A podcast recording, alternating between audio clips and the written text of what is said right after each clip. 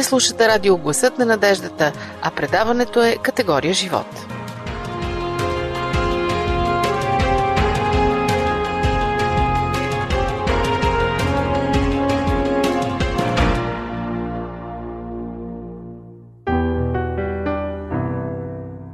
Помните ли историята за Яир, началника на синагогата? Ако не, ще ви я припомня. Той всъщност остава в историята с това, че Исус възкресява 12-годишната му дъщеря. Едно от трите възкресения, извършени от Исус и записани в Евангелията, е това на неговата дъщеря. Историята всъщност е много трогателна. Ще си я припомним, но в един необичайен вид. Ще си представим, че Яир живее днес и е не началник на синагога, а свещеник, което е почти същото. И ще си представим, че Исус е облечен не с познатите ни от картинките дрехи, а с дънки и кожено яки. Дали тази идея ви се струва прекалено авангардна? Но нали в крайна сметка това е целта на Библията да доведе Бог до нас, да го направи разбираем за всеки човек във всяка епоха. Не може да не сте се питали как би изглеждал Исус, как би се държал и какви притчи би разказвал, ако се беше родил днес. Е, ако сте се питали, днес може да получите възможен отговор в нашето предаване. А ако искате да добавите нещо, адресите ни ги знаете. Пощенския Пловдив 4000 Антим 1 22 звукозаписно студио и електронния awr долна черта bg at abv.bg. Телефонът ни е 032 633 533. Уолъс беше важна личност. От онези, които ще видите да водят молитва по уредбата преди футболна среща или да служат като председатели на вип общества като Lions Club. Носеше кичка, имаше титла, а дланите му бяха меки, без мазоли. Имаше хубав кабинет, секретарката му бе лекичко изгубила свежестта си, но той още младееше. Имаше топла усмивка, която стопяваше всичките ви опасения, още щом пристъпите през прага на кабинета. Той седеше в мек, кожен, въртящ се стол, а по стената бяха подредени дипломите му.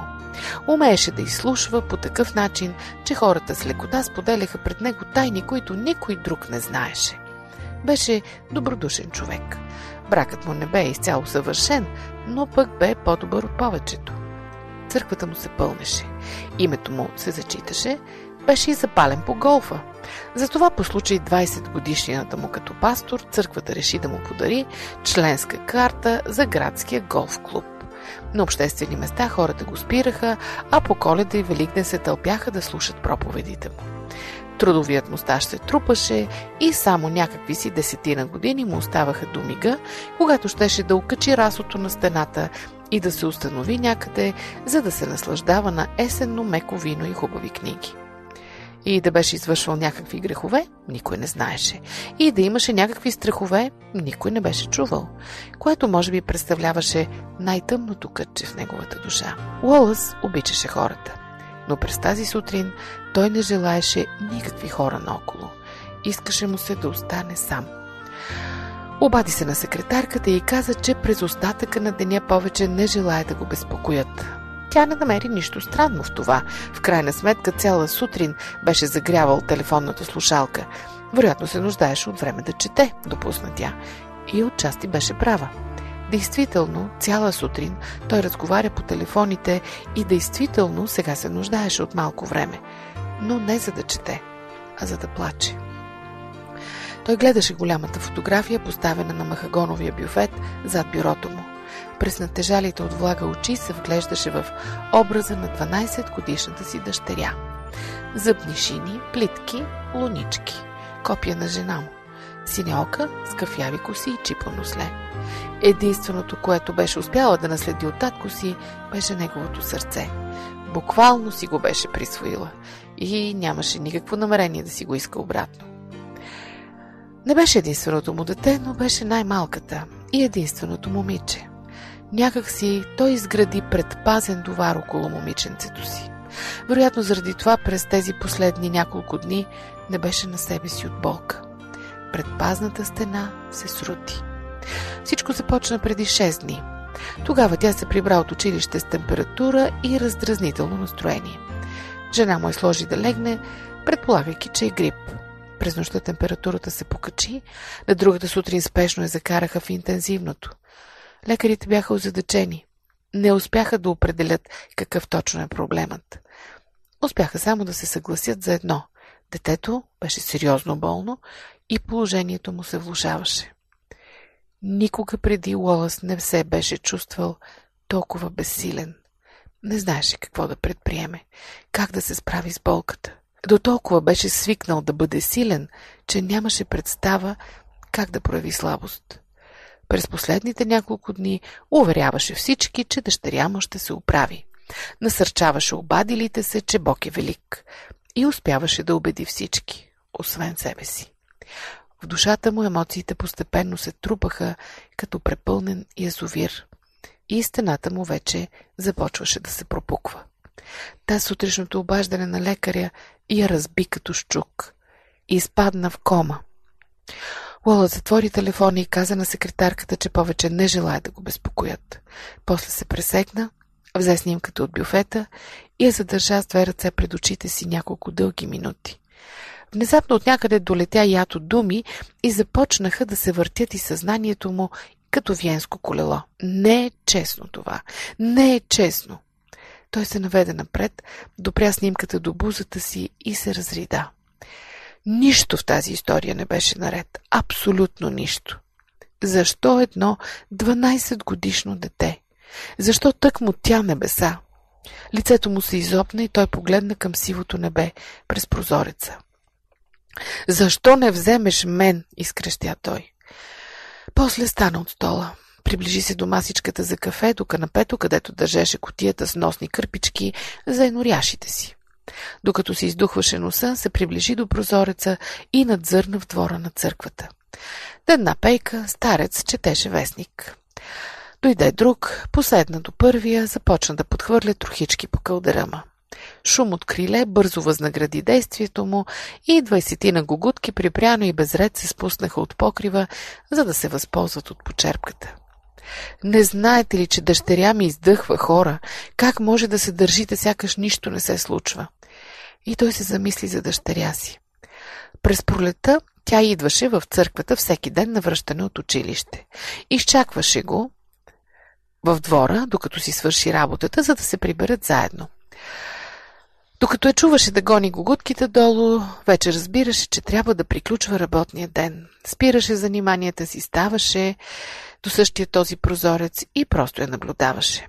Тя, като акробатка, ходеше по бордюра на градината, пазейки равновесие с разперени ръце. Или си откъсваше някой друго цвете от градината за мама.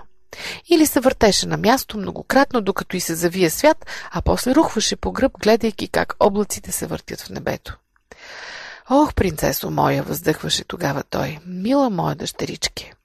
След това събираше книгите си, прибираше главоболята си в шкафчето и слизаше при нея. Сега обаче не е пролет и нея няма долу.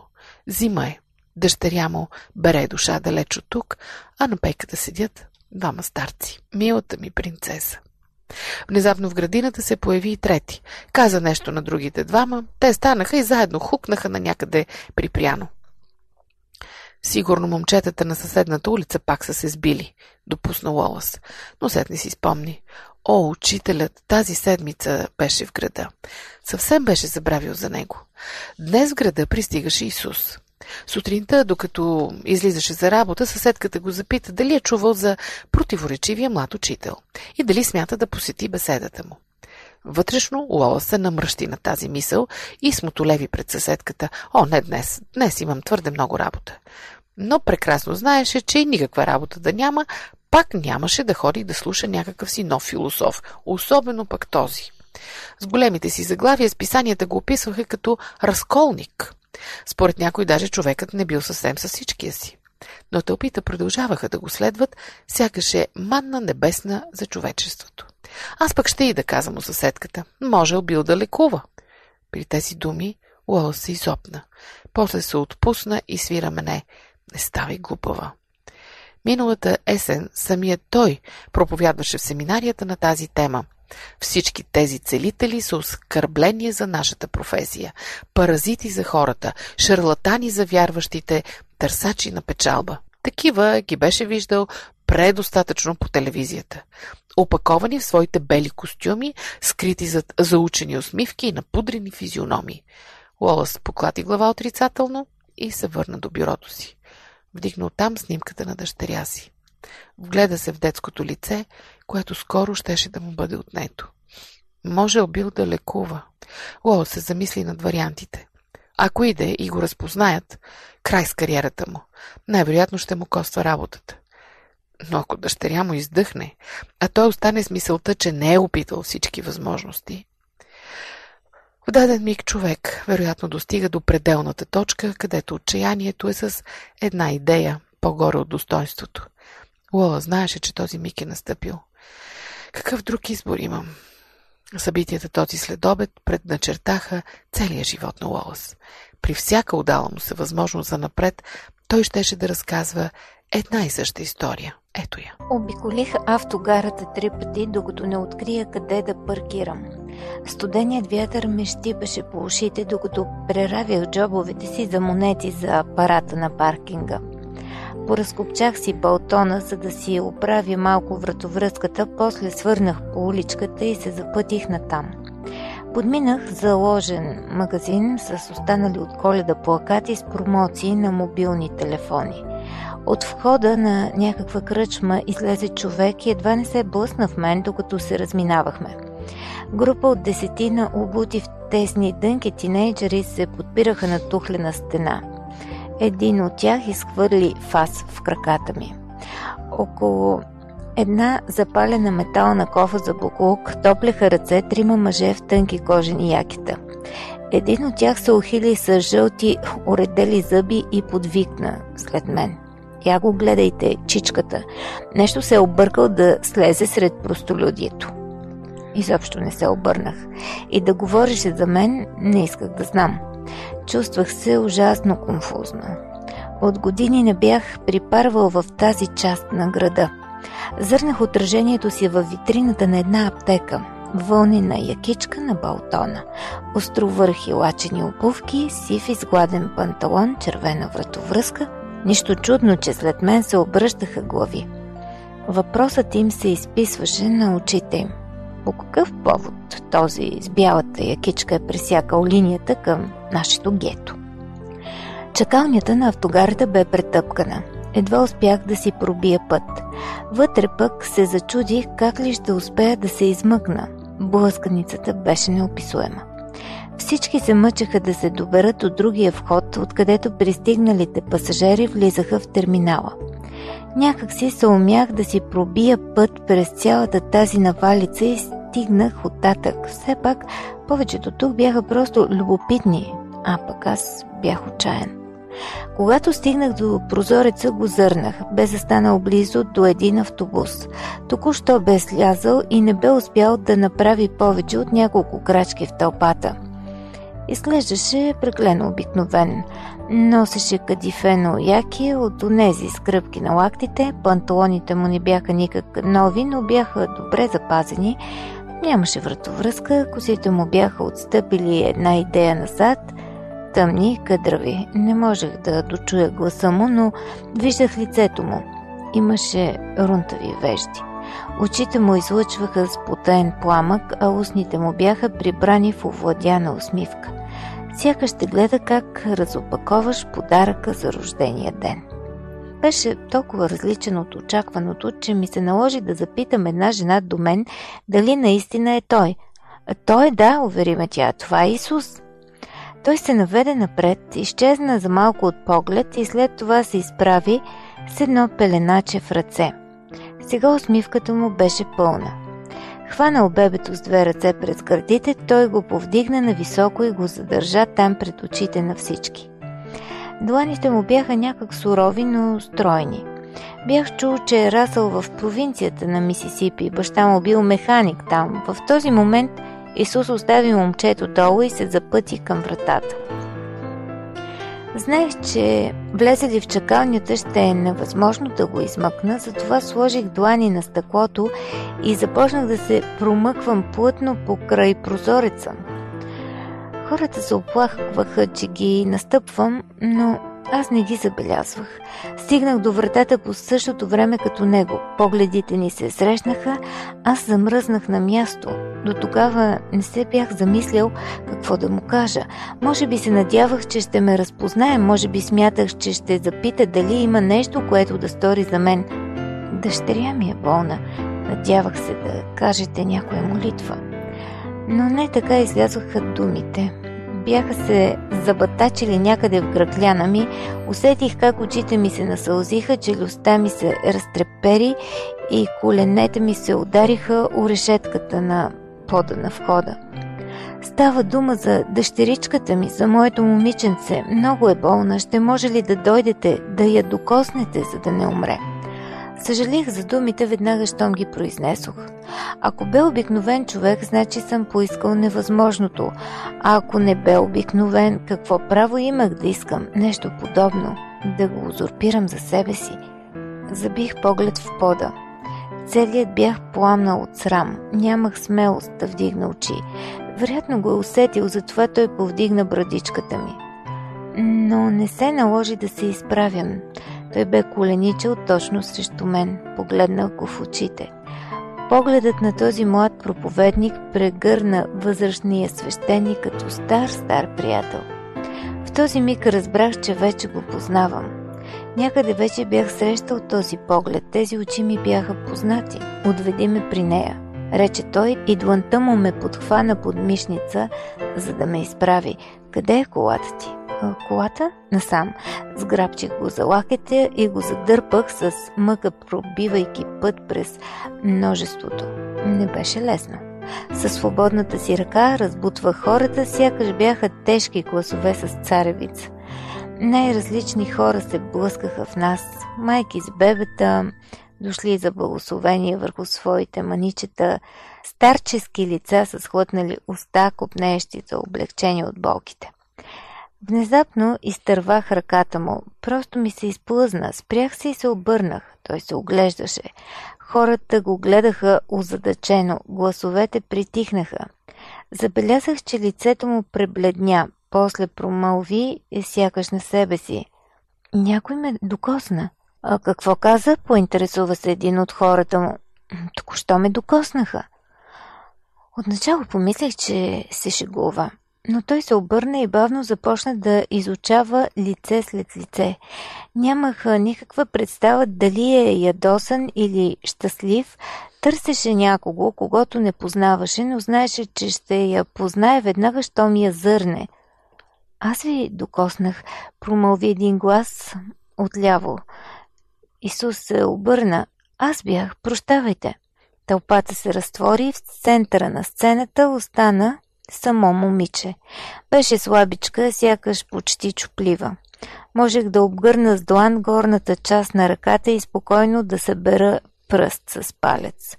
Кожата й тъмнееше, косите й бяха сплетени на десетки плитки с маниста в краищата. Беше без пълто.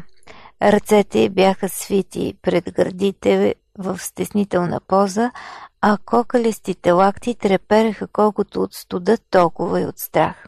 Не дай да се боиш, успокои я Исус. Какво има? Имам спин.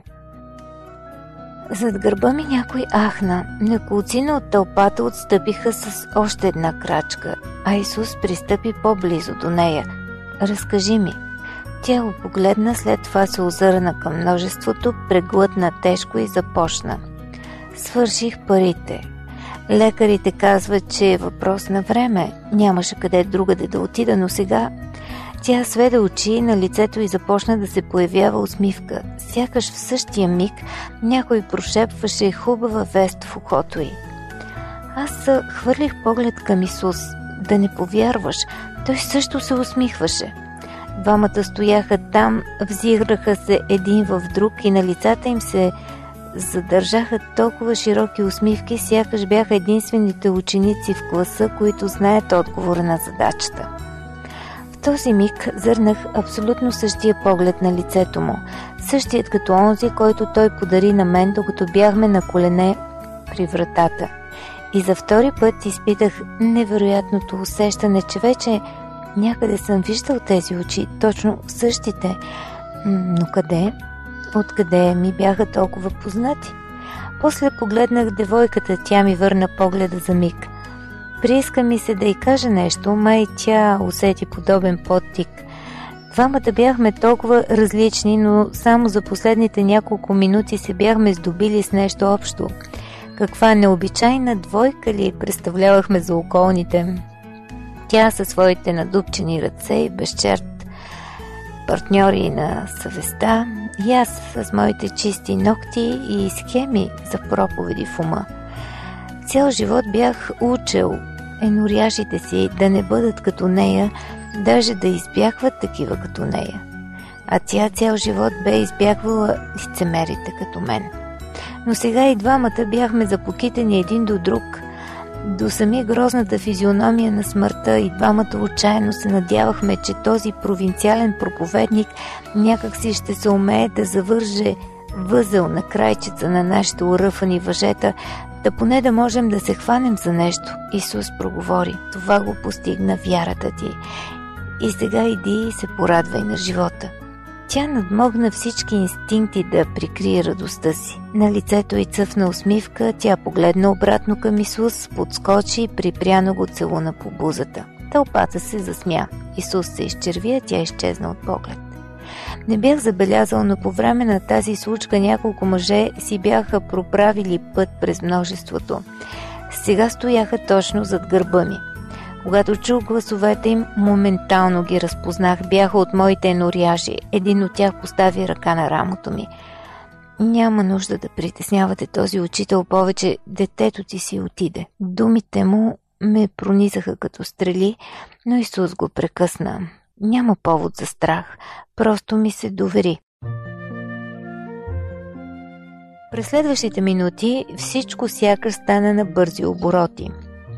Впуснахме се през тълпата, скочихме в колата на човека от моята църква и дадохме газ към болницата.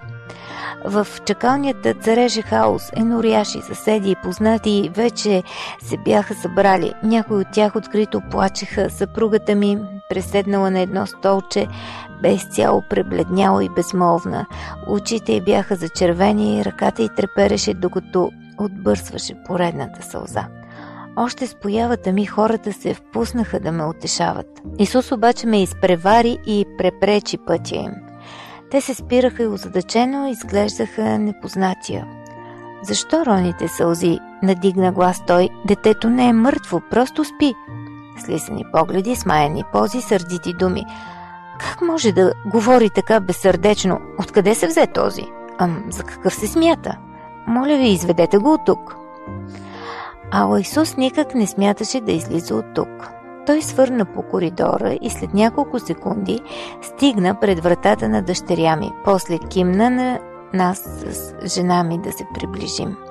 Викна и някой от своите хора. Общо шестима влязахме в стаята й. Наредихме се край леглото й. Лицето й бе пепеливо.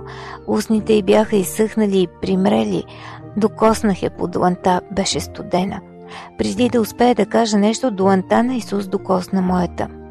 С изключение на един кратък миг, той въобще не откъсна очи от дъщеря ми, но през тази кратка секунда те срещнаха моите. Гледаше ме със същия онзи смътно познат поглед, със същата унази стаена усмивка. Беше приготвил поредния си подарък и нямаше търпение да види реакцията ми след разопаковането. Принцесо, Думата бе казана почти шепнешком. Време е да ставаш. Главата й се завъртя лекичко, сякаш дочуваше глас. Исус чакаше. Горната част на тялото й постепенно се изправи, очите й се отвориха. После се завъртя, постави босите си стъпала на пода и се изправи. Цялата стая бе замръзнала. Движеше се единствено дъщеряни. Тя се приближи към нас с жена ми и миг по-късно Вселената сякаш избухна в прегръдка между трима ни. Стискахме я и я целувахме, а очите ни все още не можеха да се доверят на останалите сетива, но си бе истина, тя бе шива. Най-добре и дайте да хапне нещо, прекъсна ни Исус с усмивка. Вероятно умира от глад. С тези думи се обърна и се запъти към вратата. Пресегнах се и го спрях за рамото. Бях готов на всичко за него. Нека да ви върна услугата. Имам доста познанства. Ще ви уредя да проповядвате на места, където ще ви чуят най-много хора. Да запазим случката помежду нас. Става ли? С тези думи той напусна стаята, последван от безмълвните си приятели. Седмици наред след това още бях озадачен. Разбира се и бликащ от щастие, но някак си радостта от съживяването на детето ми се примесваше с усещане за дълбока тайна.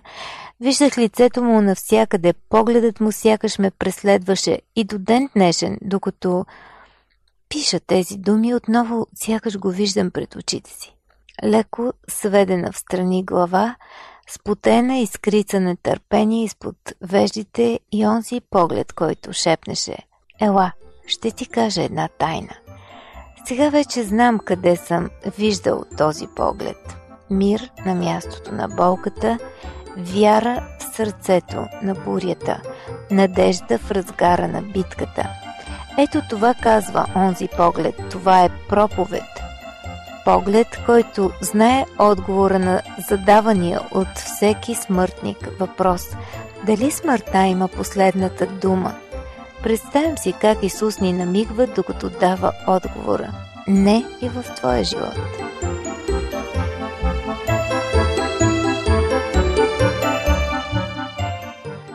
Скъпи приятели, ако този поглед към библейската история ви е харесал, можете да чуете предаването още веднъж в някои от нашите сайтове awr.org и awr.sdabg.org, както и във Facebook Адвентно радио България на Кирилица. Това беше категория живот, представена от нас, Ради и Мира. Дочуване до следващия четвъртък.